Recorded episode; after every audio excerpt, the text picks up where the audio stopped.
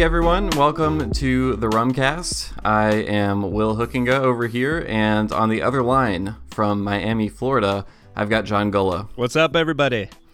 Hey, John. So I know you are still probably basking in the warm, perpetual Miami afterglow um, of the Miami Rum Congress, Yes. which I know you recently attended. Um, I, you know, a lot of listeners we've we've exchanged emails with and stuff were also there. I know you said hello to quite a few people, but for those of us like me who unfortunately could not make the trip down to Miami, um, for what sounded like a really great event. Uh, give me, I, I know you tasted a bunch of rums. I certainly got like nonstop texts from you, Yeah. kind of like throwing it in my face what I wasn't getting to try. Thanks for that, by the way. Um, real quick, give me like your your top Only the really good ones, you two- know, which was almost all of them. right? Yeah, yeah.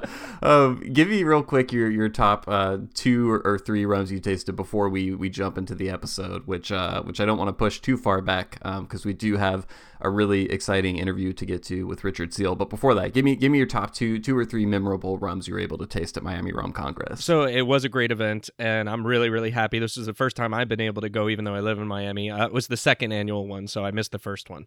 Um, All right. but I really enjoyed the event. Um, and as you mentioned, there were so many uh, good rums and good educational opportunities. Uh, so I was able to try a lot of them. To narrow it down is tough because there was a, a really good selection of a lot of very Well, this good is rums. this is the this is the rumcast where we ask the tough questions, John. so I don't need your excuses right now. I just I just need you to give me the good stuff, okay? Fair enough. Fair enough. I, I will make sure to give you the, the top of the top, and uh, Yeah. and make sure you're jealous for for having not been able to try them.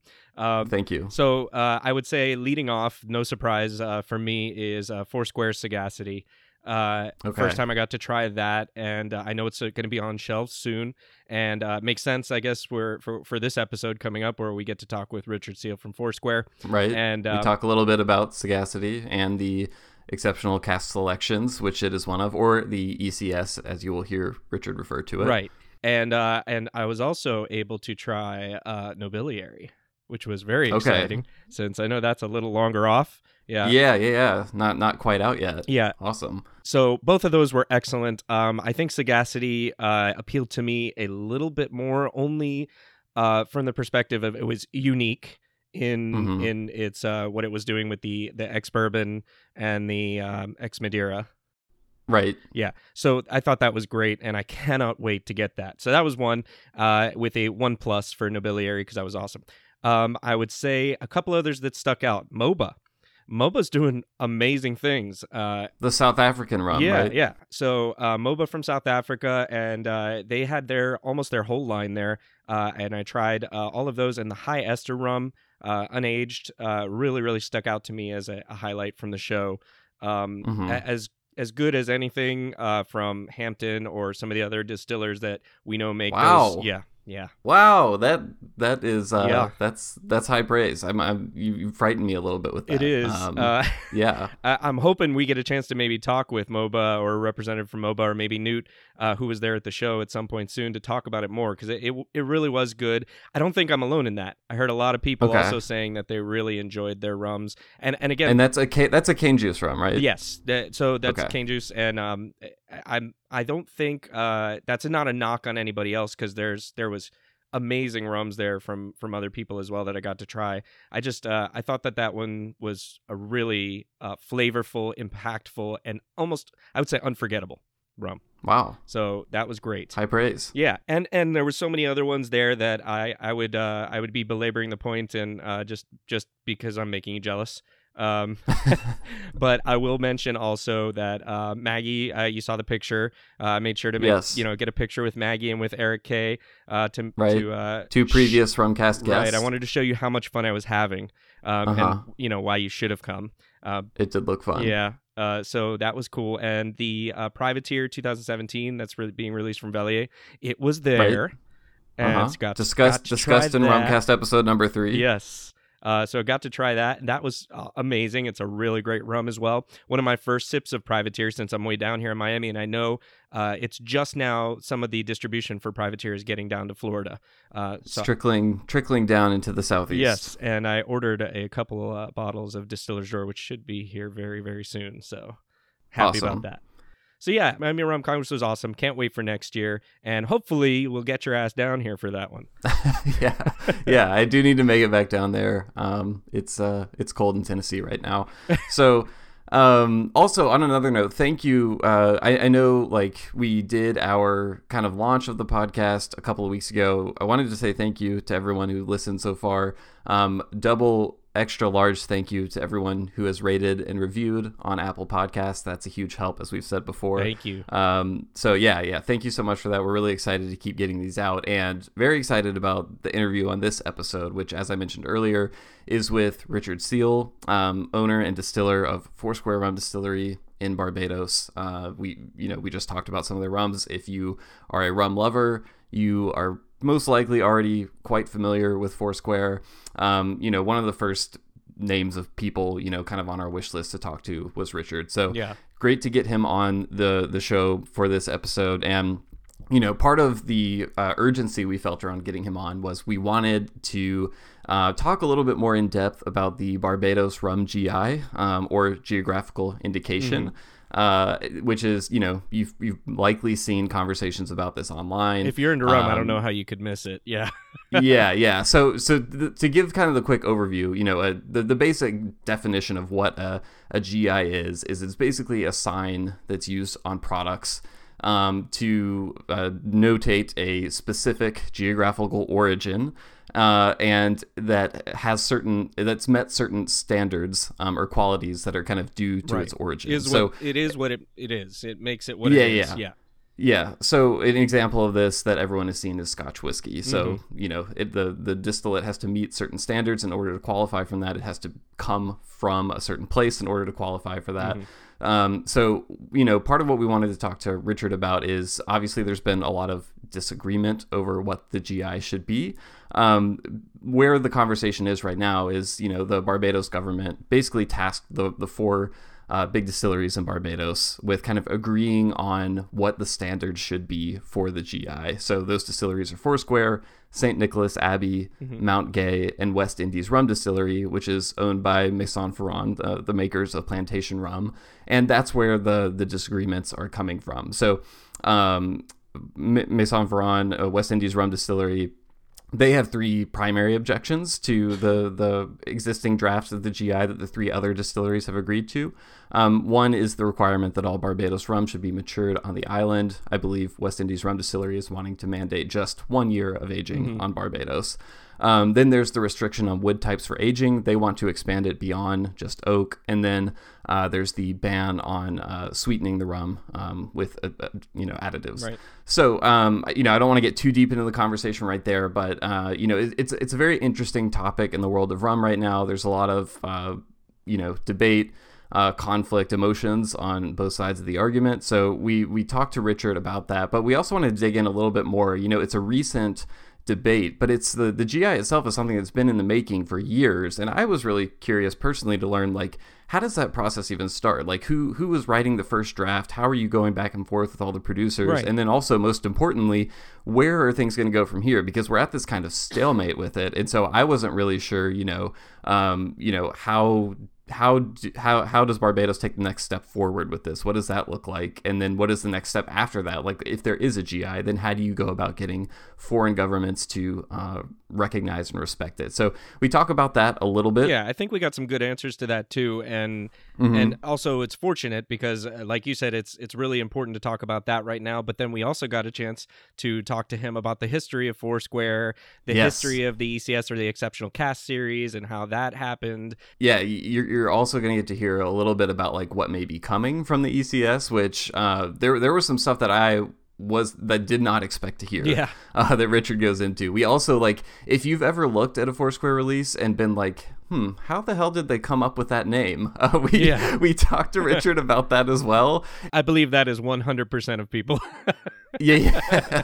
you know, when you ask people questions about like, you know, where does the idea for the name come from? Like, you always worry that they're just gonna, you know, be like, oh, you know, it's just something I think of, and like that's that. Like, you always hope that there's going to be some backstory, something mm-hmm. interesting back there, and I feel like there there is that, and we got some of that on this episode. So I'm really excited. Like, just getting to hear that part was like um, you know, rum nerd heaven for me. So I'm really excited for people to get to hear that. And as you mentioned, um, getting to hear more about the history of Foursquare yeah. um, because it's it's a really interesting history in that the Seale family's involvement with rum in Barbados dates back to the 1920s. Um, yeah. It wasn't until the the mid 90s that they started distilling their own rum. Uh, with Foursquare Rum Distillery and the Foursquare brand. So before that, they were merchant and blenders who purchased rum from Barbados producers and bottled and sold it under their own brand. So you know, th- you know that that's uh, that that's a known part of the Foursquare story. Yeah. But um, you did a good job bringing up with Richard. Like you know, I felt like we hadn't really heard the the inside story of that transition. How do you go from uh, you know sourcing and bottling and blending rum to making the decision? Hey, we're going to start making this ourselves. Well, and then oh yeah yeah, and then over the span of two decades, becoming like you know one of the most respected sought yeah. after producers in all of rum. Yep, I think we should just uh, maybe shut up and yeah, I'm, I'm gonna go I'm gonna go on and on about this. So right now we will just toss it over to the interview and get you started with Richard Seale.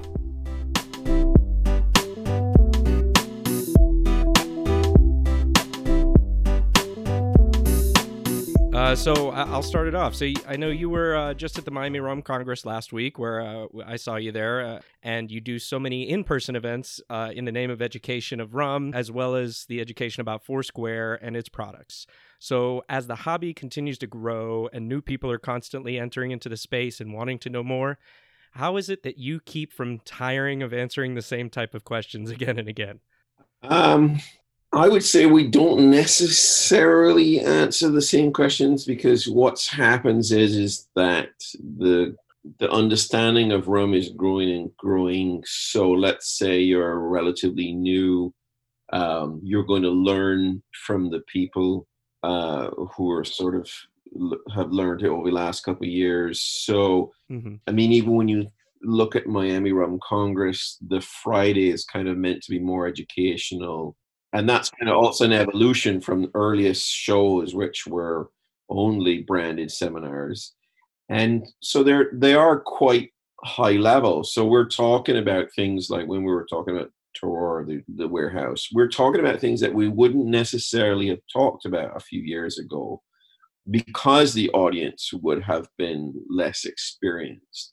So we're now relying on the people who have grown in their own knowledge to guide the new people. So it really, I, I can on it, I cannot say that it's the same stuff over and over again. We've been actually very fortunate that the audience grows in knowledge, and so we do get to speak about more interesting or more complex topics at each show. Yeah, that's encouraging to hear that like as the hobby grows, the questions get more in depth and so you've kind of evolved in answering those questions as it goes along. That's awesome. Yeah, I'm curious if, if you were to go back a few years ago um, when some of these events were first starting, would you have been surprised then to know that in just a few years you would be talking about stuff like Terroir of the Cellar, for example? Oh, yes. Um, things have gone uh, remarkably well in the last 10 years for rum. And, you know, one of the things I explained to people is, is that each little success leads to the next step so you know 10 years ago we you know we were sort of out there with a you know rum like Doorly's XO which you know a rum I'm very proud of. But it was that success that led us to then invest in more stocks that you know led to a Doorly's 12 and then led to the ECS so each step is encouraging. So or as the way I described it recently is um you know last year I bought some very, very expensive port cask straight out of an adega, paying more for a cask than I could ever have dreamed that I would have paid. but it's possible to do that because I know I can sell a rum for, you know, a price that will make sense for that. Right. So that's what happens every each step and things have gone yeah even better than expected. I mean sometimes people also ask for example with a cask strength and we have cask strength runs today. And i'll tell you the story that you know that 10 years ago if you said to me i'm going to be doing cask strength i would say you know you're insane because here i am already battling to explain to people you know that super smooth rum isn't really a super smooth rum. It's loaded up with sugar And you know, are you you know, are you crazy that you think I'm going to put out now a cask strength rum, and to make life even more difficult compared to to, to people who are sort of drinking something you know sugared up and the quality criteria being smooth. Well, we've moved so far beyond that. I'm not saying there's lots of people out there who don't drink sweetened rum, and and and there always will be. But what's happened is is that there's a growing audience mm-hmm. who now appreciates, you know, the difference between a quality unadulterated rum. Right. And so what it does is once our audience is there, we respond. So, you know, there's an audience there that wants a, a 12 year old cask strength rum. So guess what? We respond. And it was harder to see that years ago um, hmm. when you were sort of fighting a different battle. You mentioned the idea of kind of like steps in the process that allow you to make those more informed decisions about the future. And one of the things, you know, you talk a lot uh, about with producers is having to have that foresight and that planning. Uh, you know, the decisions you made five, ten years ago are the decisions that kind of like form your current reality. I- I'm curious with the exceptional cask selections.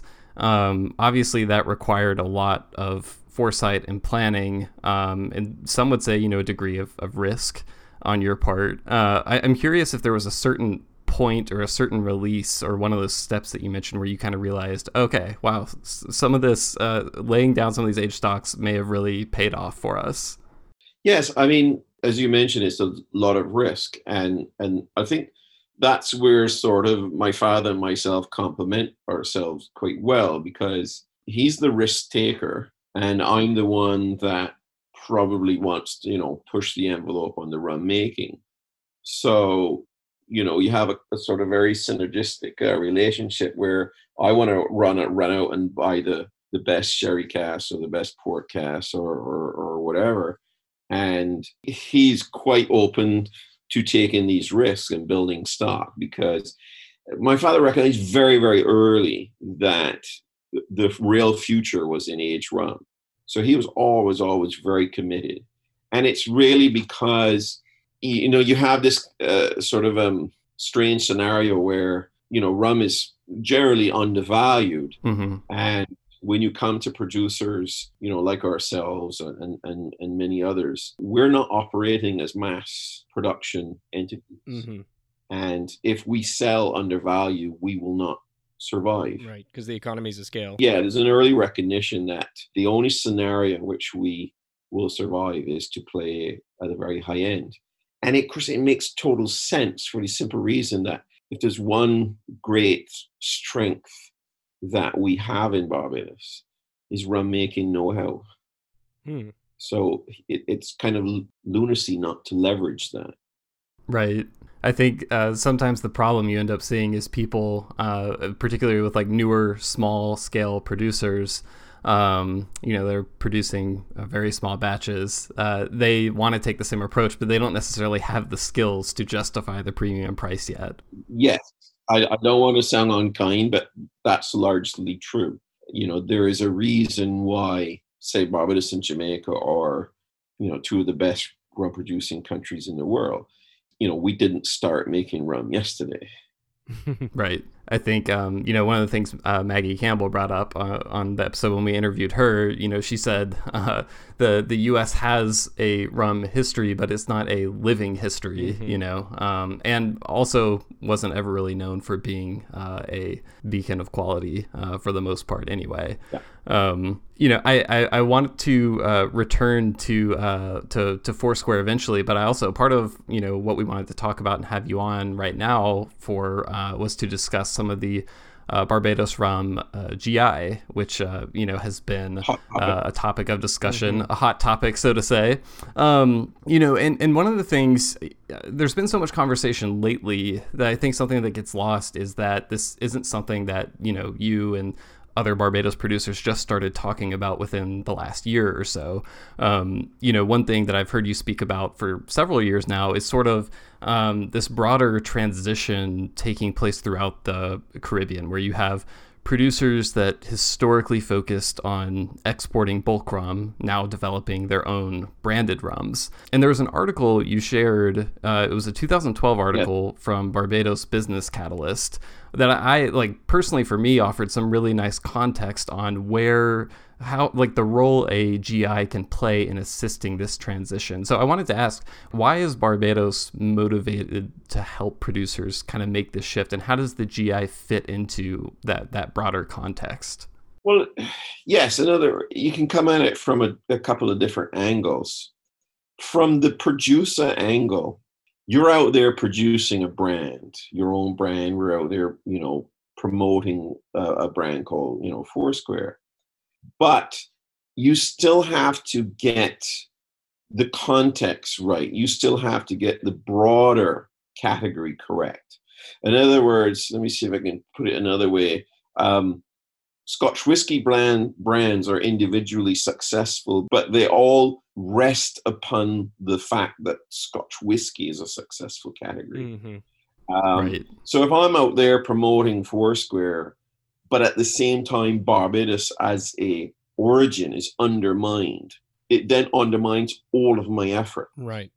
Um it's a collective yeah. correct. So it, it's it's a case that you know you, you have to get this right on all levels. So first of all if we want to sell super premium rum the rum category has to be creditable. So you fight on one level of having a creditable rum category so that's why we raise all these mm-hmm. issues. Mm-hmm. Then at the second level is having Barbados as a creditable producer, and then yourself as a brand. So you could tick every box as a brand, but if Barbados as a category is poor, that's undermining you. If rum as a category is poor, that is undermining you. So, from the producer point of view, it's about protecting the Barbados name. So you do everything to protect your intellectual property, which is in our case the name Foursquare and our various brands. Mm-hmm. But the GI is then about pr- protecting the intellectual property Barbados. And one of the things that comes to, to mind, obviously, when you speak about Barbados rum, people think, well, that's an origin safe from adulteration that's an origin where the age statements are reliable. So what you want to achieve with a GI is, is that you codify that and you protect that in the countries where you sell. So to illustrate the point, Jamaica is probably the best illustration of the point. Jamaica excise tax 1934 says you shall not add anything to Jamaican rum other than color. But in the minute that Jamaica rum crosses the border into the United States, the US rules apply. The minute that Jamaica rum crosses the border into the EU, the EU rules apply. Which are different. Right. So, what you do with a GI is you create a bit of intellectual property and then you go around to the countries and register your intellectual property. It's entirely analogous to a trademark. Mm-hmm um, you go around, you create a trademark Foursquare, you sell Foursquare Rum, you go and register the trademark in the EU so that someone else doesn't sell Foursquare Rum, which may not be up to the standard that you're making. It's entirely analogous. From that's from the producer side. From the countryside, the economic side, all of that, of course, applies. Mm-hmm. But there's a further step. The country now basically is who owns the IP Barbados. So they have to make sure that the income that is being earned by Barbados is accruing to the country. So if you have a situation where the product leaves in its lowest economic form and value is added outside, but the product is still trading using the IP of the country. Mm-hmm. What's happened there is, and someone else is basically exploiting your IP without the value accruing. So that's why that 2012 article it said two things. The then minister said with his GI. The first thing we said was we want to create a distinctive product because, of course, you can't boast your product is premium unless it's distinctive. So one, he wanted to get a higher value for Barbados rum. And two, then that's when they talked about we need to move more bottling of rum, uh, Barbados brands, to being bottled in Barbados, because the, then that brings the economic activity here. Mm-hmm. So they're they're the broad aspects of a GI. I mean, the best thing you can always think about a GI is to understand it really is simply a piece of intellectual property entirely analogous to a trademark on the level of a country. Right. Yes, which everyone has to yeah also agree to uh, in principle. Yeah, and, and, I'm I'm curious, you know, because that goes all the way back to 2012. So what what had to take place between then and now to get you to the point that you're at today, um, where you have you know a GI that's been drafted? Um, that's a good question. Um, there were a couple. That's a that's a good question because one of the things about an IP is the first thing you have to do is establish the registration and the legislation at home. So all of that had to get into place. There's a, so we now have IP uh, GI IP legislation. So so before there wasn't even a mechanism to enforce a GI. Is is that there was earlier legislation, but it's further ex, uh, needed, and then internal training of the registrar, this kind of thing. Okay. For example, over in Jamaica, they spent a lot of money. They sent people over to Switzerland. They trained in, in this IP knowledge. So there's yeah, there's a few uh, ticking of the boxes. Then there was naturally some uh, concerns of ours. Uh, so the process went a little bit cumbersome at first, where the team responsible sort of went around and kind of did their work a little bit into, too independent of us, which in a sense, in one sense, is the kind of the correct way to do it. But so then their first sort of drafts were a little bit too um, too cumbersome and a little bit misunderstood. And then there was naturally, there's always, let's face it, there's always a natural skepticism, mm-hmm. or not skepticism, but a concern that when uh, government sort of getting involved in a process, that there may be more harm than good. so everyone was kind of uh, a little bit weary. Mm-hmm. But it's kind of interesting as well because as time went on, we could also see the value in it. Uh, you know, Jamaica did theirs. They're working on EU registration. So sometimes, just like in the ordinary business world of trademarks, sometimes when your competition does it, you then wake up a little bit. So I think Jamaica doing it was a little bit of a wake up call mm-hmm.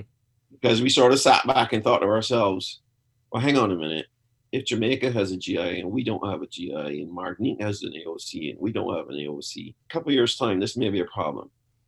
So everyone was not really against it, but it was going really slowly, and it wasn't really that big a priority. And and I think really that's what's happened.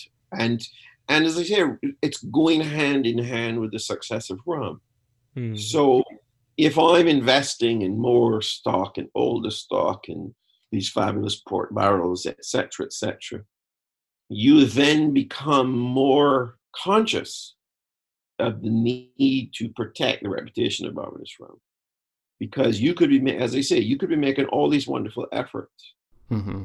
But if at the same time the rum category is undermined or the Barbados rum category is undermined, you have self inflicted wounds and it will compromise your own efforts. Mm, sure.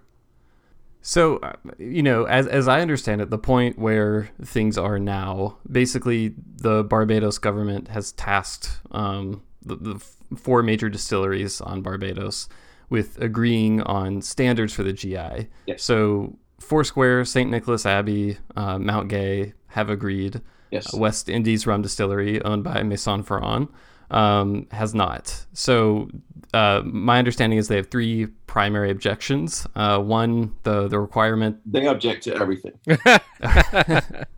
I think that the ones that have been covered, uh, you know, reported on are the the requirement that all Barbados rum should be matured on the island, a, a, restriction on wood types for aging, and then the ban on sweetening the rum with additives. Correct. So um, I don't know if you want to tackle those all at once or talk about them one by one, or, or maybe get broader. Uh, Go back to this this situation of the reputation of Barbados rum. Sure. When when people think of Barbados rum, they think of two you know two obvious things come up. They think of it as an origin safe from sweetening, and they also think of it as an origin that age statements are reliable. So if you go and write a GI that doesn't protect those two elements, you have you have written a GI that's basically worthless because you have not codified two key elements of the present value of your trademark, Barbados Rum. And the other thing to understand with that is the GI is not written for us. It's written for anyone. So it's very easy to, to be seduced to say, oh, well, it's, you know, it's just one brand that will do sweetening. You write a GI that allows sweetening, and in 10 years' time, every single Barbados rum will be sweetened. Mm-hmm. Slippery slope. Yeah. Yes. Uh, and then the thing is, too, is not to get in a debate about the virtues of sweetening. Mm-hmm. What is unequivocally true is that sweetening is a controversial subject. Mm-hmm. And so what's happened is, is that the Barbados indigenous distillers have avoided this controversial subject. And so it would be lunacy to enter into it because once you open that door, you never close it again. So here you are safely on the side of not entering that controversy, the indigenous brands, the indigenous producer. To volunteer yourself for it is just a, a ludicrous risk with no upside. Hmm. You just run the risk of removing or adding a, a, level of controversy or weakness to your brand, your brand identity being Barbados Rum. So it, it, doesn't make any sense at all. It, it's, and again, I stress this is not about the four of us. Mm-hmm. This is about Barbados Rum, and that's the most important thing you have to understand. I, I think the the what seems to be the the main rebuttal to to those to the points you made um, are that there's essentially historical precedent for um, a lot of these things that Maison Ferrand would like to see included well, in the GI. That's nonsense, but it's also nonsense and irrelevant. This caricature of a GI that they have invented, that I put, I suppose they do it because it's it sounds appealing to a layman. Mm. That a GI is that you search through your history book and you find any nonsense activity and write it down. I mean, if we if we did that, um, uh, Scotch whiskey would be full of prune wine. Mm-hmm. right. Uh, grapes from Champagne wouldn't even come from the Champagne region. I mean, it's just a nonsensical argument. Mm. This idea that you comb through history. Yeah. And, and and the other part that's so nonsensical is this idea that yes, we were all sweetening rum, and somehow we just forgot to do it today. and when you look at it, the oldest brands, whether it's Mount Gay, whether it's Martin Doorly, go and look at the brands in Jamaica, Appleton, brands in Martinique. How come all these old brands forgot this age old practice, this alleged age old practice? Yeah. Lost to the history books. And that's not to be confused with the fact to say that there was an adulteration. There's adulteration in every spirit. But that's the whole point. You don't go back and look at adulteration that was rife in Scotch Mhm. whiskey and in rum and in every spirit.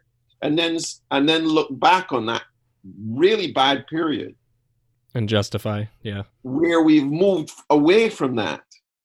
And you know, that's the whole purpose of, of codifying the Scotch whiskey laws, the whole purpose of you know Jamaica's Excise Tax Act back in 1934 banning these things. The whole purpose of these exercises is to remove these nefarious practices of the past, but to now somehow uh, romanticize them, and of course selectively, because you know if that's the logic that something happened in the past, so therefore it's a GI. Well, there's no end to the possibilities of what you would now put in the rum. So you know, instead of having a GI to protect the integrity of the product, you'd be now having a GI that it's guaranteed to, to, to destroy the credibility of the product. And on that note, and you mentioned kind of at the outset when we talked started talking about GIs that this is a hot topic. Are there aspects about the conversation that you see happening online and at events and such for rum that you wish they people would focus on a little bit more, or perhaps less in terms of the GI conversation, um, or like you know frequent talking points you find are counterproductive? No, I mean I've been I've been very pleasantly surprised with the GI conversation online because I think most people get it, and you know there's always a, a risk that a topic like GI might be misunderstood, but people understand it really well.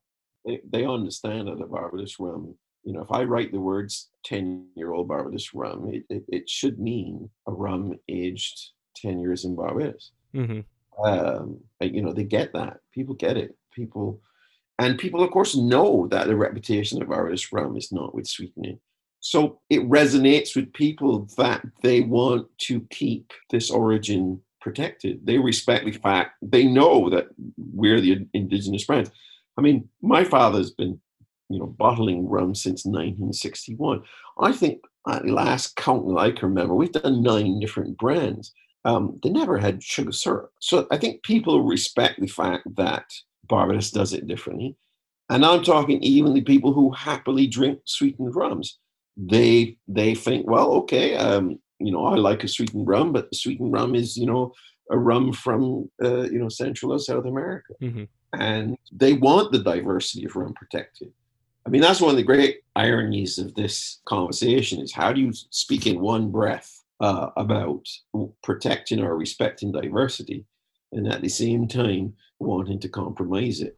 right? Kind of if you don't have uh, guidelines, at least, then how do you create the distinctions that allow diversity to happen? Yeah.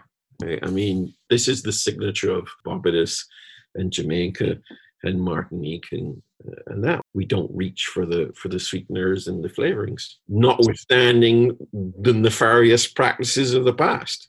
So, with all that in mind, what do you think the next step is for this? Uh, do you think there's a consensus possible here, or no? No, there'll never be a consensus. Yeah, are we left with just continuing to move the ball forward as much as possible? You think, or um, well, basically the the GI was a work of government agency called um, BIDC, Barbados Industrial Development Corporation. Mm-hmm.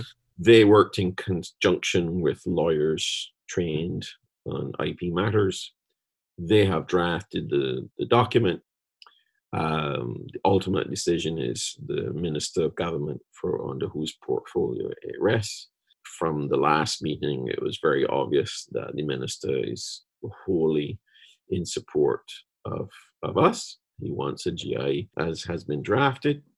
But we know machinations have dragged it out to this point, and so we know there will be political machinations that may continue to drag it out. But we will continue to make our case and support the efforts of the professionals and just hope that the politicians don't undo the work of the professionals because that's that's the only real risk right now so then I, I, know kind of the initial wish list from the government was that everyone would agree on it, but it sounds like there is a scenario where you know even if there isn't 100% consensus, um, it, you know you have 75% consensus at this point, so maybe that will be good enough at some point for the government to move on anyway. Yes, and this is this has been our, our position.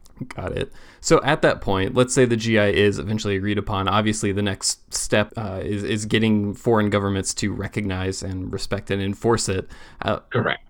Yeah, then the, right. the, real, you know, the the real meaningful work start because what happens is when we register the GI here, that means the GI is implemented in Barbados right um, but really the the, the, mm-hmm. the, you know the main job is outside so i i would imagine you're maybe approaching the eu first or do you i mean are you even focused yes, yes. eu is first because the eu is is um you know easily one of the most important markets but also the eu provides a mechanism um, for recognition of GIs. So you know they basically give you a, a, a roadmap uh, and a procedure. So the US does not make it as easy. No, the US is uh, next to impossible. A whole different uh, situation there. It's a completely different approach. Having said that, establishing the GI is still a weapon in the potential uh, of getting the US to recognize Barbados rum or Jamaica rum in the same way that they recognize Scotch whiskey or French cognac or whatever. They basically don't recognize it as a, as a GI. What they do is they simply, the TTB basically says uh, Scotch whiskey sold in the US and must meet the laws of right. the United Kingdom. They add it to the, the code of regulations. Yes. So so that's what would have to happen. Uh, we would have to get the US to state that, uh, yeah, basically codify. This is similar, but not exactly the same as what they did with cachaça. Mm. Uh, what they got with, with cachaça was the ability to not have to put the word rum on the label. hmm But as far as the Americans are concerned, cachaça is a rum. And that's not what the Brazilians feel, or, and, and we agree with the Brazilians. But they did allow them, uh, until they got that change, a cachaça producer who, as far as they're concerned, were making ch- cachaças when it was sold to America. America was basically saying, well, no, you can't label it what you think it is. You have to label it as rum. Right. That doesn't sound like the U.S. at all.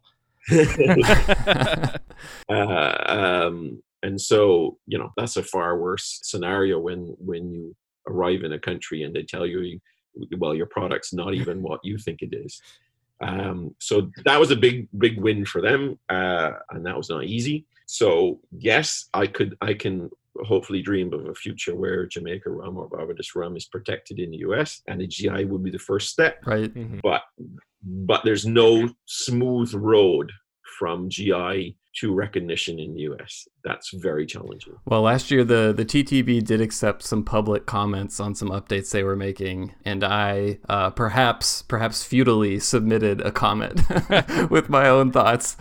Yes. And in conjunction with with Maggie, we we all submitted. Yes. I, I saw she was she was one of the few to do a lot of uh, advocacy in her comment for uh, respecting uh, you know things from the international community, like um, some of the the agricole standards and, and things like that as well. So yes. um, hopefully there will be some some ways for uh, Americans in the U.S. to support the effort. Yes. And we worked with Maggie because she was wearing her her hat of as um The ACSA. hmm yes yes. So that was so so yeah. So she's been a, a tremendous ally to us, and it was good to channel through her with because of her her Yeah. So, uh, shifting things back to Foursquare specifically a little bit, one of the ways that I know many, many rum drinkers, including myself, come to know Foursquare is through your exceptional cask selection releases. And uh, you just released uh, what I believe is the 11th exceptional cask selection, Sagacity. It's a blended pot and column, and it's distilled uh, aged 12 years in ex bourbon and ex Madeira casks. So I love those releases. I know Will as well. Um, can you tell us a bit more about what the actual process looks like for selecting those barrels and how many people are involved and how often does your team try to select that and taste it and, and cultivate it? So what happens? It's um, it's not that um, sophisticated a process. Well, there's got to be some art to it, right? it's um, we're a pretty small entity, so it is done quite casually. And in fact, my son loves to make fun of me um, in comparison to sort of big entities. He will laugh and say that I'll just nip into the lab and put some rums together, and poof, there's a new um, release. Uh, and whereas you know a bigger entity might go through a far greater ordeal um effectively it'll start with what's coming of age Right. so it's not like i have to look in the entire warehouse and try to pick so it'll be you know what's turning 10 11 12 13 you know you're it's what's coming of age and then you know we you pull to suit and and yes it, it- as i say it is pretty pretty casual uh what i will do then is pull something and then i'll taste it with with my team and how big is your team with that? Well, so my team will be not that big. We're nice and small. So we have two sort of tasting teams. Over at the distillery, it will be um, myself, my what you would call my cellar master, Mhm. who manages all the barrels, and uh, what you would also call my chemist. Um, we don't really give ourselves much titles. They'll we will peep at rums going into the barrel and rums as they come out the barrel. Mm-hmm. So not that team doesn't necessarily do the finished blend, not necessarily it doesn't do the finished blend. So we might have a look at stuff coming out of the barrel on that side. And then when we put together blends for the exceptional cask, my team on the bottling side will be my master blender, Peter, and the plant manager, KB. They are two keen tasters as well. Obviously, well, obviously Peter is the the, the, the blender. Uh, and three of us will taste. And then, to be honest with you, then we take it outside. So at Miami, we were showing Nobiliary. Mm-hmm. And, you know, I had some people whose opinion that I, I respect. You know, they'll have a taste and I'll go have a nice chat with them.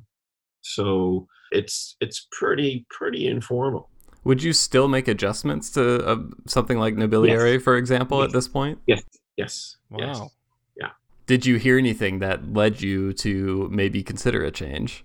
No, actually, so far the feedback on the Nobiliary has been pretty good. yeah, I know. I, I didn't make it to Rum Congress, but John was there, and he yeah. was he was sending me a lot of texts about uh, Sagacity, Nobiliary, and everything. And I, I was I was at home not jealous at all. I mean, tweet, tweaks do get made. I know that because th- those are lab samples. What will happen is is that when we start to go to the bottling, that's when things start to get vatted actually that leads me really to actually more describe the process. And the process of the vintages is a little, actually a little more straightforward.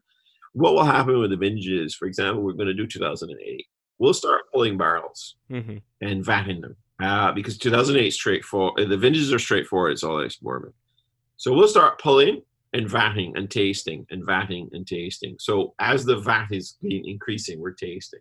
So then we'll just adjust as the tank is being filled and then you get to the stage so where we pull that. So that's not a lab sample. That's one in the you know that's vatted, and then I'll taste with my bottling team, and then we might take it out to a few people. But that one's mm-hmm. um, sort of built up with taste and, and and do that. So that's actually slightly different. Something like Sagacity. Sagacity will pull samples from the barrels, do a little blend in the lab, and decide we're happy with it. And then whenever you do the final bottling, there's always a little adjustment because you're now not pulling a, a single cask sample from a particular batch that's going in the blend. You're now emptying the whatever number of barrels that is, you know, the component. Yeah. And so you get the final thing and then you you adjust uh, and, and invariably, without fail, the final version pulled from the barrels is always better than what we've done in the lab. Mm-hmm. Hmm. Well, if you need a couple extra taste testers there, you know, we're we're happy to to join the team.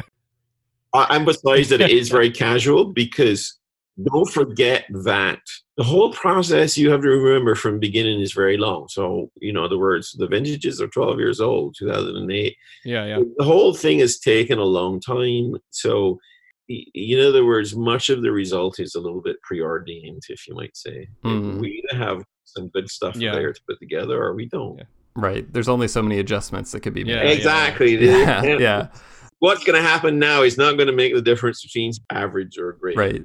I, you know, I think you described it as, as very casual process. Um, you know, to me, I think that's part of what appeals to so many, you know, rum drinkers about the brand is that they know your fingerprints are on it, and obviously that includes your team too, uh, as well. But you know, it's you're very present at events online. Uh, there's that connection people have with it, so I think that's something that you know is is special about the brand to people.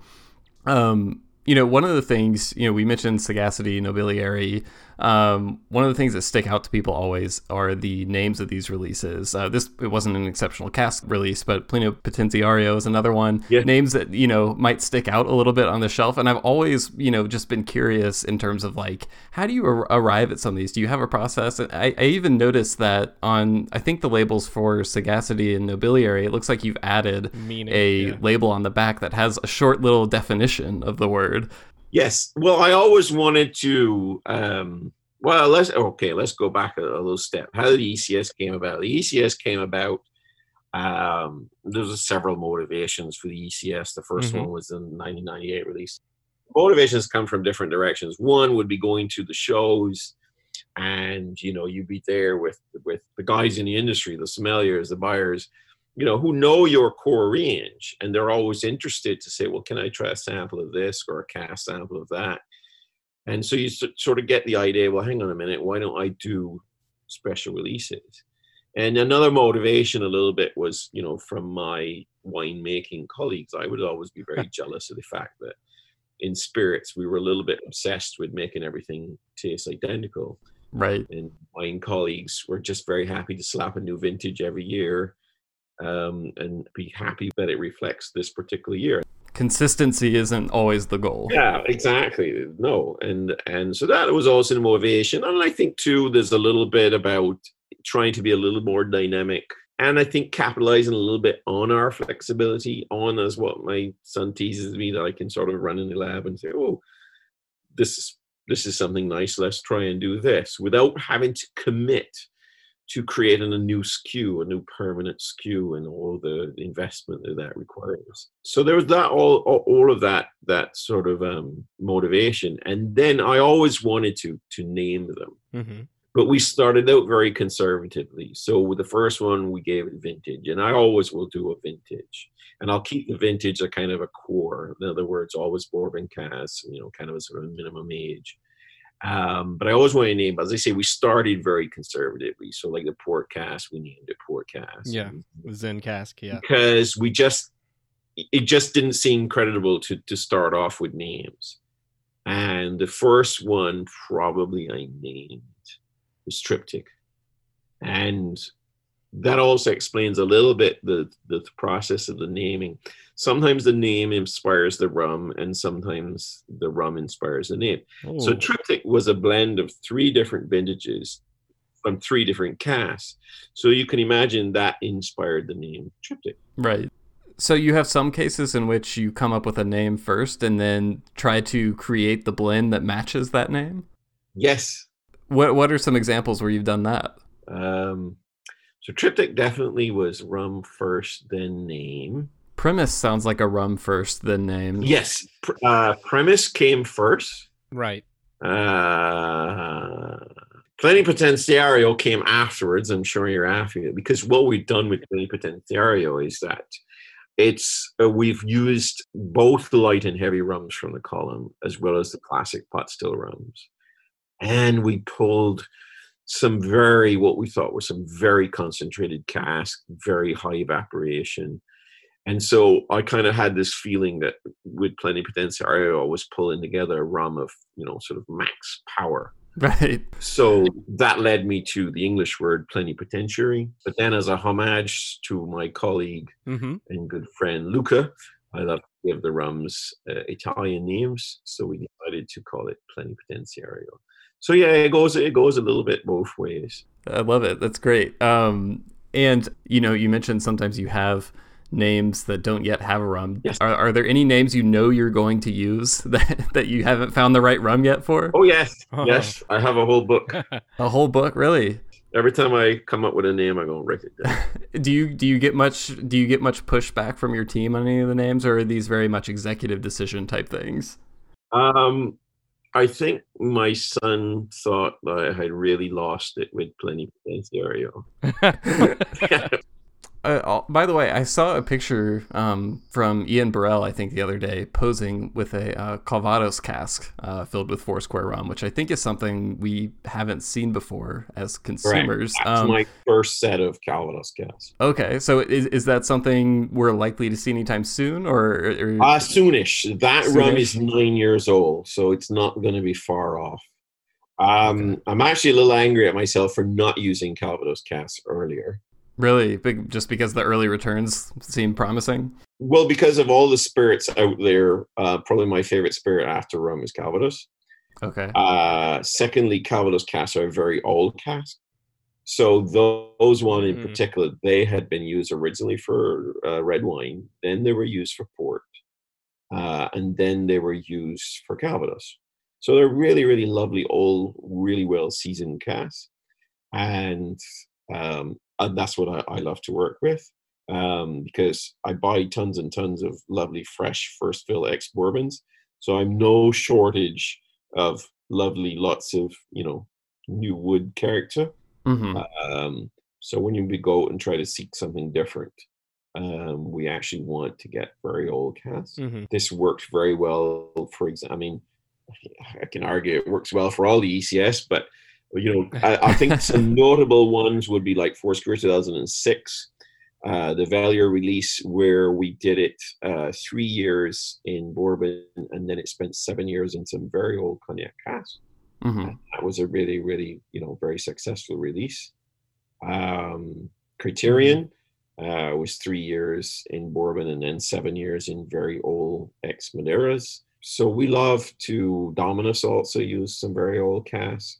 Um, it, again, you know, it's all about about balance and the rums and and and all the rest of it. So I tried to have. I mean, those port casks I just mentioned earlier, they're very very old. So The ones that you recently acquired. yes. Yeah. So uh, I should have been used because Calvados traditionally uses quite old casks. So I have more Calvados since then, but yes, uh, and the rum's very, very love. It. It's it's good. I'm very, very happy with it. Yeah, I'm I'm looking forward to seeing what what turns up from that. Um, you know, an, another release that people have really come to love is Probitas. If you're in the U.S., Veritas. If you're Yes. in Europe, um, you know, one of the unique things, obviously, is that it was, I think, the first time that two Caribbean distilleries kind of came together, produce, bottle, and sell their own blended rum as a joint venture. Correct. That's correct. So I, I've always been curious. Obviously, it's between you and, and Hampden. yes. By the way, for anyone who hasn't experienced it yet, if you haven't, go get a bottle. It's it's it's a really great rum. Um, Staple for me too. yeah, I, I've been curious. So, how, how did that partnership come about? How do you start that conversation, and what does the process look like of two distilleries? Okay, well, let me give you this the maybe the the, the real long version. Okay. Um, We've got time. so so so Luca came to me a few years ago with the mission.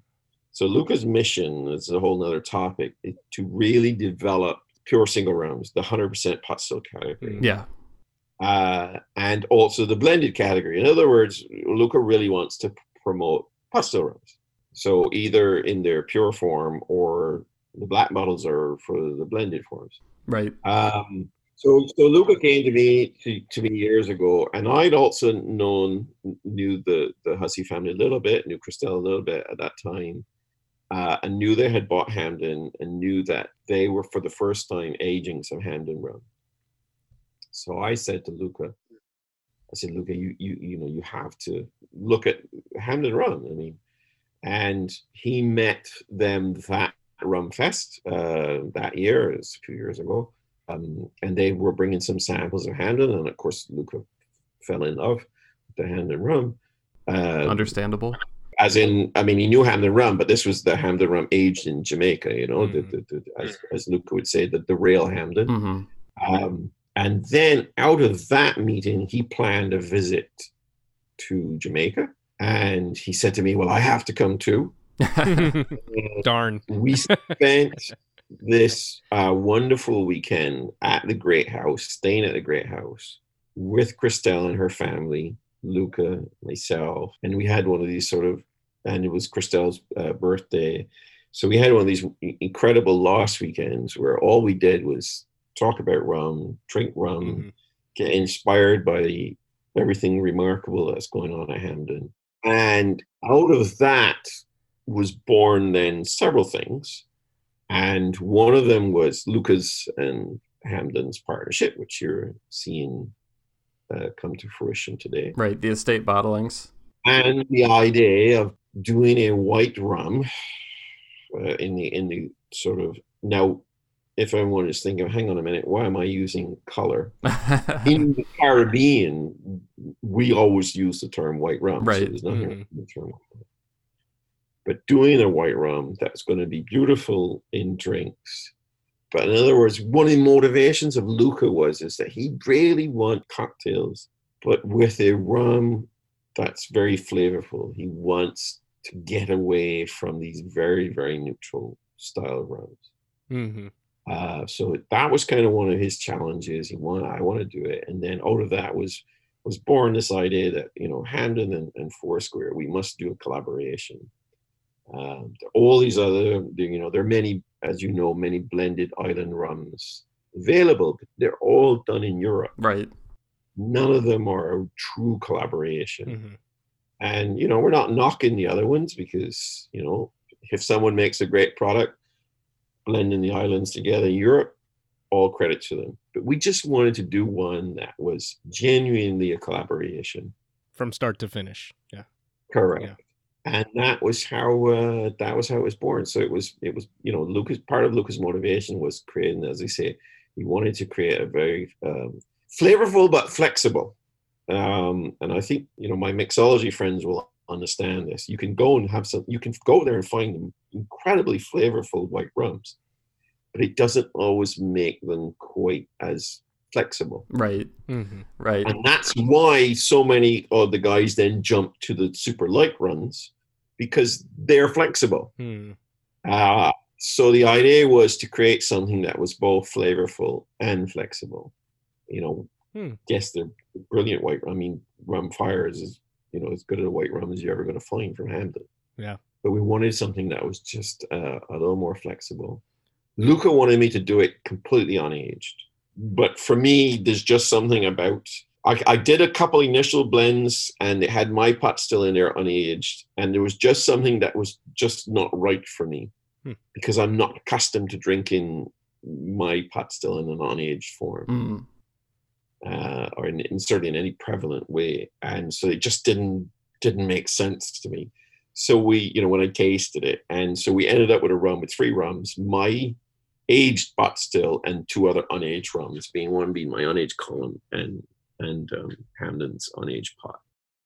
So um, that's how we ended up doing it. Yeah, and and it's gone really really well. Um, it's been super well received. I mean, we're just we're just thrilled. Well, and that being the case, is that collaboration over with, or is there a future there to continue? No, there's always things. There's always. You'll be amazed at some of the people I've had conversations with about future collaborations. In terms of Hampden, probably not in the sense that they're going to focus very much their age stocks on their brand, which they you know they need to do. Mhm. But there may be some other collaborations in the future. So uh, you mentioned earlier, uh, you talked about your father and you, and how he's kind of been the risk taker, and uh, you've been focused on the product side of things. And uh, at looking back at the history of Foursquare and seeing that the company started a long time ago with, uh, you know, purchasing rum and selling rum, and, and then in the mid '90s, there was you and your father who made the big decision to start distilling rum on your own. Yes. So I was hoping, and I think maybe you already gave us an inkling into why that is, but I was hoping for a little bit more of an insight into how did that idea come about, and was that a difficult decision? Well, when we look back on it now, I, I must admit we do look braver than than, than I was thinking at the time. um, guess I was younger then. Uh, what happened was, is yes, our history is merchant merchant uh, bottlers, hmm uh, and this is how rum was sold in Barbados. Um, distillers were forbidden um, by law from selling directly, hmm so all of the rum went through merchant traders. So they'd buy from the distilleries and, and do their blends. And one of the things that we have done is over the years, we have acquired uh, several of these brands. And famously, you know, Martin Doorly. Martin Doorly was a, a contemporary of my great grandfather, another merchant bottler blender. hmm Um, and we are now actually the last surviving of the Roebuck Street merchant bottlers. They're all gone. We're, we're, we're the last. And certainly as the business grew, as they say, with consolidation, and, and, and my father was very, very successful in growing, growing the rum business, he, he was keen to buy a distillery. He tried to buy one in 91. Um, I won't tell you which one, but you can Okay. you can guess. Um, Process of elimination. Yeah, it's not hard to figure out. Uh, it's north of us. Um, uh, that didn't work out. Uh, but the main driver was in 1993, we purchased the Martin Doorly brand and the Alleyne Arthur brand. And so that was the that's when the we became the last of the the historic Roebuck Street tradition. hmm And Martin Doorly was a very prestigious brand um, through the 1920s, 30s, 40s, 50s. It had merged with Alleyne Arthur in the 70s, and then it definitely seemed to be in decline from the 80s. It was owned by a large group which was in financial trouble, and what they did is they were selling off assets, good assets, and that's how we came to acquire the brand. But it changed everything because with the Martin Doorly brand, we had a situation where we owned this. I mean, our brands are old too, but Martin Doorly really in Barbados, really very prestigious brand, mm-hmm. Brand with a history of exporting, whereas you know we'd never exported a, a, a drop, and so it changed completely our outlook. We we realized that we we wanted to export. We realized that we wanted to invest in stocks, you know, grow age stocks, and and you know we you know we had a little, but you know it- it's different when you're producing it hmm and um, and so that was the motivation to to say, look, no, we, the only way we're going to achieve this is to distill. And of course, by that time too, you're also trying to you're trying to control your quality of what you're buying, and mm-hmm. um, you want to control, you know, you want to control your destiny. So that was a major change, and it also was a major impact for me because although I was always going to join the family business, it wasn't necessarily that rum was going to be a big part of my life. Um, you know, we're merchant traders, we trade other products. But I joined the company formally in 93, the same exact same time that my father purchased the brands. I had no input in that decision. And so I literally joined the company at the very time that he wants to build a distillery. And he, he basically said, Right, I don't have the technical background on distilling. He's, you know, yeah, you know, a bit about rum, but so he just he turned it over to me and said, you know, go and build a distillery. Was that exciting or a little bit scary or?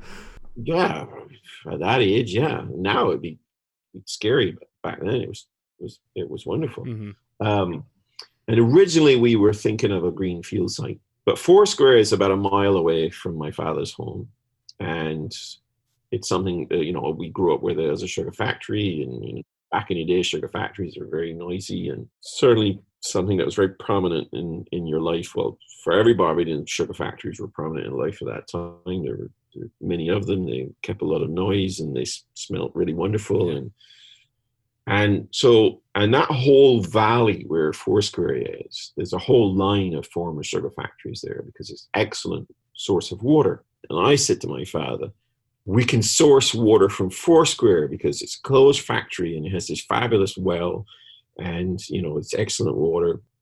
And he says well why don't we just put the distillery there? Why not? And that was that. And the rest as they say is history. Well, that's great. So at this point you don't necessarily have the technical background in distilling yet. Am i correct in that? Yes so, what was the process like at that point um, in terms of, of training? What was your what was your first step now that you people, people ask this, and I think the important thing to understand is that it's not about your training in distillery; it's about your training in rum, right? And tasting. And I think when we go back to some of those um, small craft distillers, the, the problem is is not their distillation knowledge. The problem is is that what comes out at the end, they have no idea that it's not very good, right? And the reason why we could build a distillery and make good rum is because we had great heritage in rum. I had grown up in rum. We had very experienced blenders in rum. So if there's one thing we knew is what it was supposed to be when it comes out the still.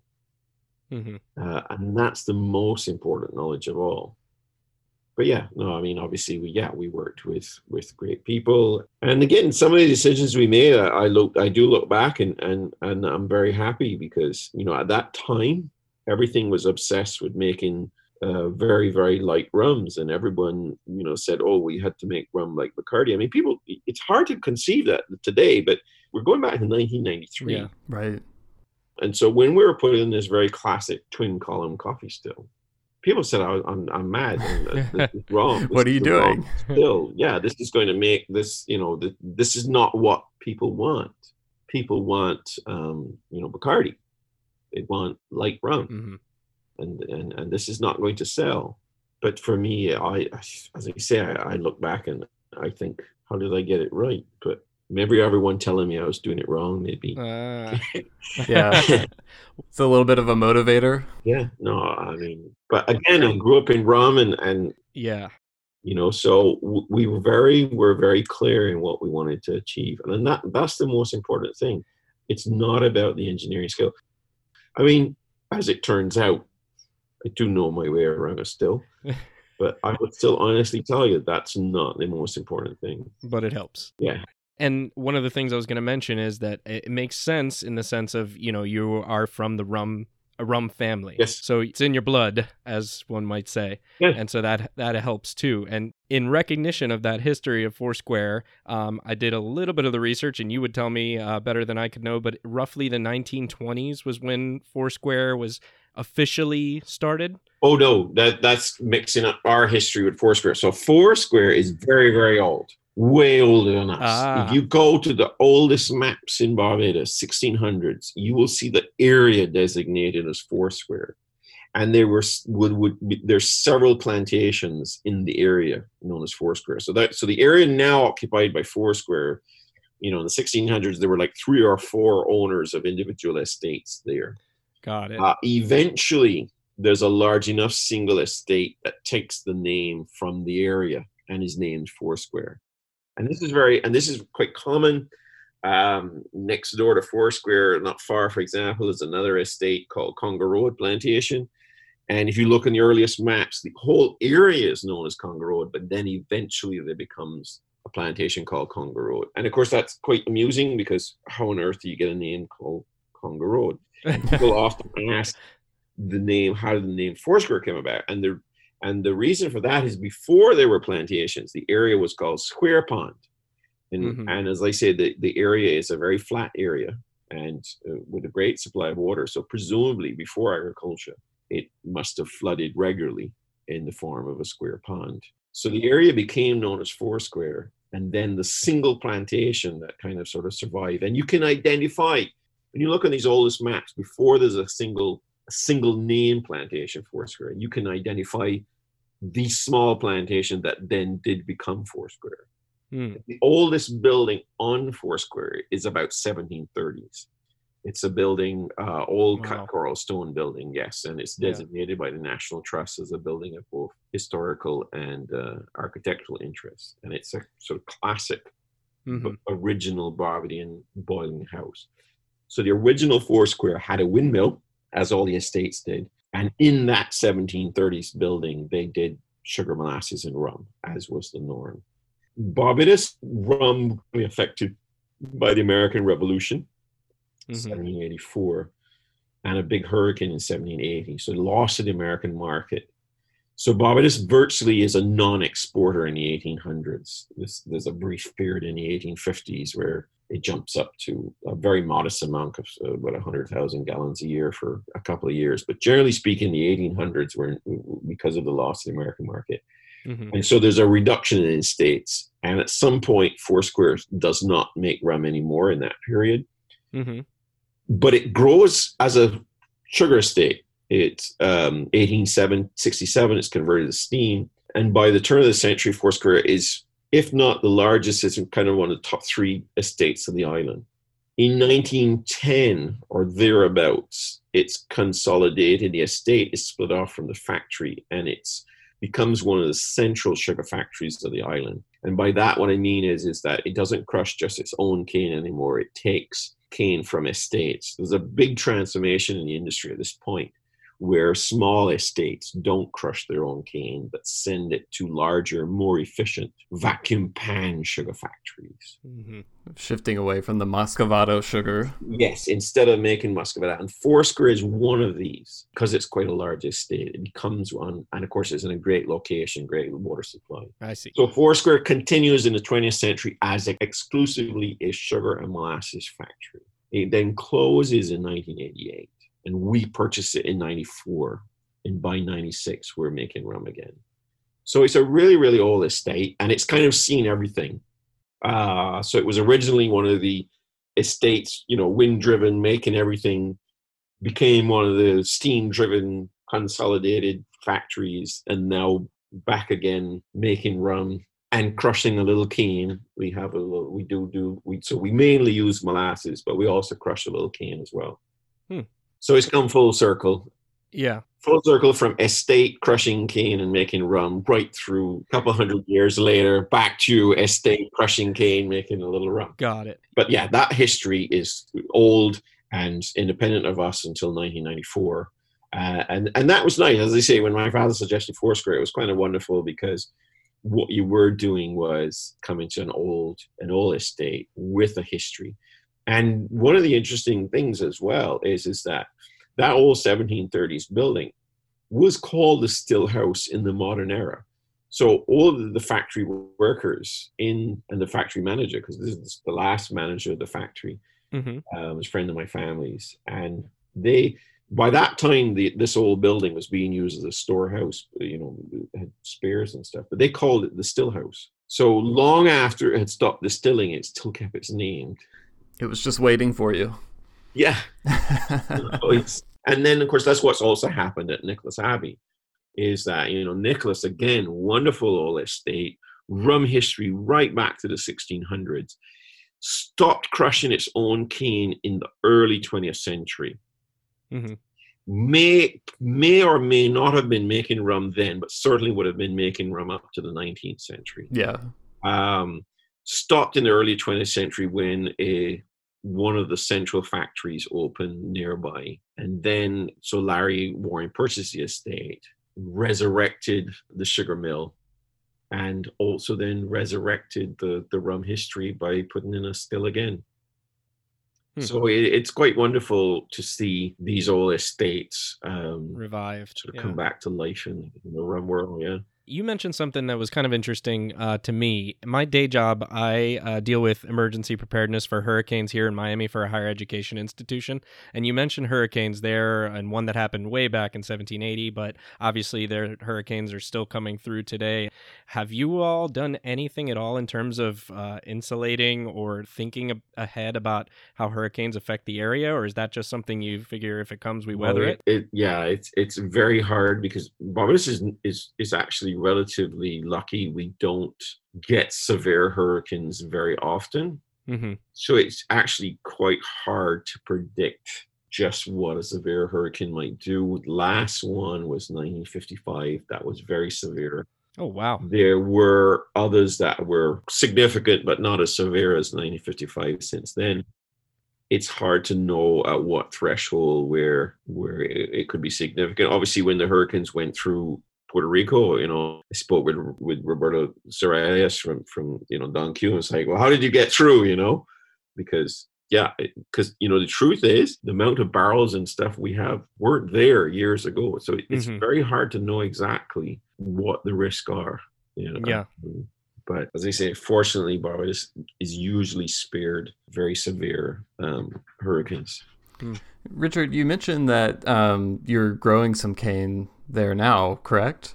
Well, Foursquare Estate always grew cane. So that when it became a central factory, Foursquare Estate split from Foursquare Factory. So when we purchased it, we purchased Foursquare Factory separate to the estate. So we're surrounded by an estate that grows cane, which is independent of us. Okay. Um, what we do is crush cane. We actually don't get the cane from Foursquare Estate, and the reason for that is is that we get the cane from St. George, where from a farmer who still hand cuts. Oh wow! So Foursquare Estate being one of the bigger estates, machine cuts. Okay. And for the rum we want to make and the juice we want to make, um, we prefer the hand cut. So uh, it could happen in the future, but right now it's just easier for us to actually work with a smaller estate than our neighbors Foursquare for what we're doing. But I could see us in the future growing our own cane at you know right on Foursquare Estate. Got it. And we also take. Um, I should also mention we also take juice uh, we don't mill it. We'll take the juice from Nicholas Abbey. Okay. Yeah. So so every year we now have um, so we have a you know molasses, but we also have juice which we crush and juice which we get from Nicholas Abbey. And are, are you producing any rums from the juice? Oh yes. This year will be my fifth crop. So we haven't started yet. We're going to start very shortly. And we've actually put in a second mill for this year. So and we're still going to continue to take from from Nicholas um, yeah, we have a nice um, uh, symbiotic relationship there with Nicholas. They want to run the mill for the tourists, but he can crush more than he can distill. So I buy the juice. Everyone's happy. And are are any of the cane juice rums you're making are those available on the market anywhere or no no no no not yet. Okay, just something you're you're working on. Yes. Oh, fascinating. I'll be interested to see uh, hopefully what those what those look like someday. Well, thank you so much, Richard, for joining us. Um, that that brings us to the end of our normal questions. Um, we do have an optional rapid fire question segment, uh, which I will let John tell you about now. Forgot about that. I remember when you did it Maggie. okay, so you've you've experienced it on Maggie's episode then. I, I listened to Maggie's one. Yes. Okay. Did did you enjoy it? Yes. Do you think you will enjoy participating in it? No. Oh, okay, well, I'll, I'll, let John take it from here. Um, if if you are interested in indulging us. Yes, go on. All right. So obviously, you listen to the other ones. You know this is meant to be less serious and a, and a bit fun uh, and a bit silly. So uh, the idea is I'm just going to give you pretty much uh, uh, options, and we're looking for really short answers and quick answers so we can get to as many of these in one minute as possible. Right. So I'm going to go ahead and start, and then uh, you go ahead and answer, and we'll go through it. I'll start the timer and tell you when you hit a minute. All right. Um, go. Neat or on the rocks? Neat. Column, pot, or blend? Blend. All right. Your personal favorite exceptional cask series release? The next one. Good answer. The Windows logo also has four squares in it. Are you a PC guy or a Mac guy? Mac. All right. What country not named Barbados or Jamaica makes the best rum in the world? Martinique. Are your favorite person to share a bottle of rum with? Uh, Ian Burrell. All right. Are you resentful that Gosling's Rum used a seal as their mascot before you ever had a chance to? No. If Foursquare did have an animal mascot, what would it be? Uh, well, he does. Well, okay. Macaw. Okay. Your favorite meal to pair with an amazing aged rum? Uh, pasta. All right. When picking names for the exceptional cask series, do you consult a thesaurus, a dictionary, neither, or both? Uh, I will check the, the dictionary just to make sure that I my understanding is correct. Okay. There have been 11. All right. Oh, nice. out of All time. right. I actually I, I give you a little extra. Thank you, Richard. You're very welcome. Thank you for being a good sport, Richard. No, thank you. Thank you for inviting me. Appreciate it. All right. Well, that's going to do it for episode four of the Rumcast. Um, thank you all for listening to that, and uh, we hope you enjoyed it as much as we did. Um, we want to make sure you know you can get more information on Foursquare by following them on social media, whether on Facebook or Instagram. Uh, and generally, you will see Richard Seale uh, around pretty much everywhere on social media. And He's he's no stranger to jumping into uh, rum conversations online. Yeah. So if there was anything that was like a follow up that we didn't get to this time, uh, I'm sure you could just uh, straight up ask him on social media. He would be happy to answer that. We also want to make sure that uh, information that we talked about will be in the show notes so you can find out more information on some of the things we spoke about uh, for this episode. And we hope uh, that if you enjoyed the episode, that you will be also inclined to give us a review and uh, subscribe on our various channels. We are on Facebook and Instagram, the Rumcast, and also rumcast.com, of course, and Apple Podcast or wherever you get your podcasts. We would really, really appreciate it if you give us a review. And Yeah, and that's no lie. Uh, we are on Spotify now and Google Podcasts, so we truly should be wherever you get your podcasts. Um, but yes, ratings, reviews, uh, always helpful. Any feedback you have, tell us what we could be doing better. We'd love to hear it. Um, but for now, I think that is all for this episode. So, John, I will talk to you again soon.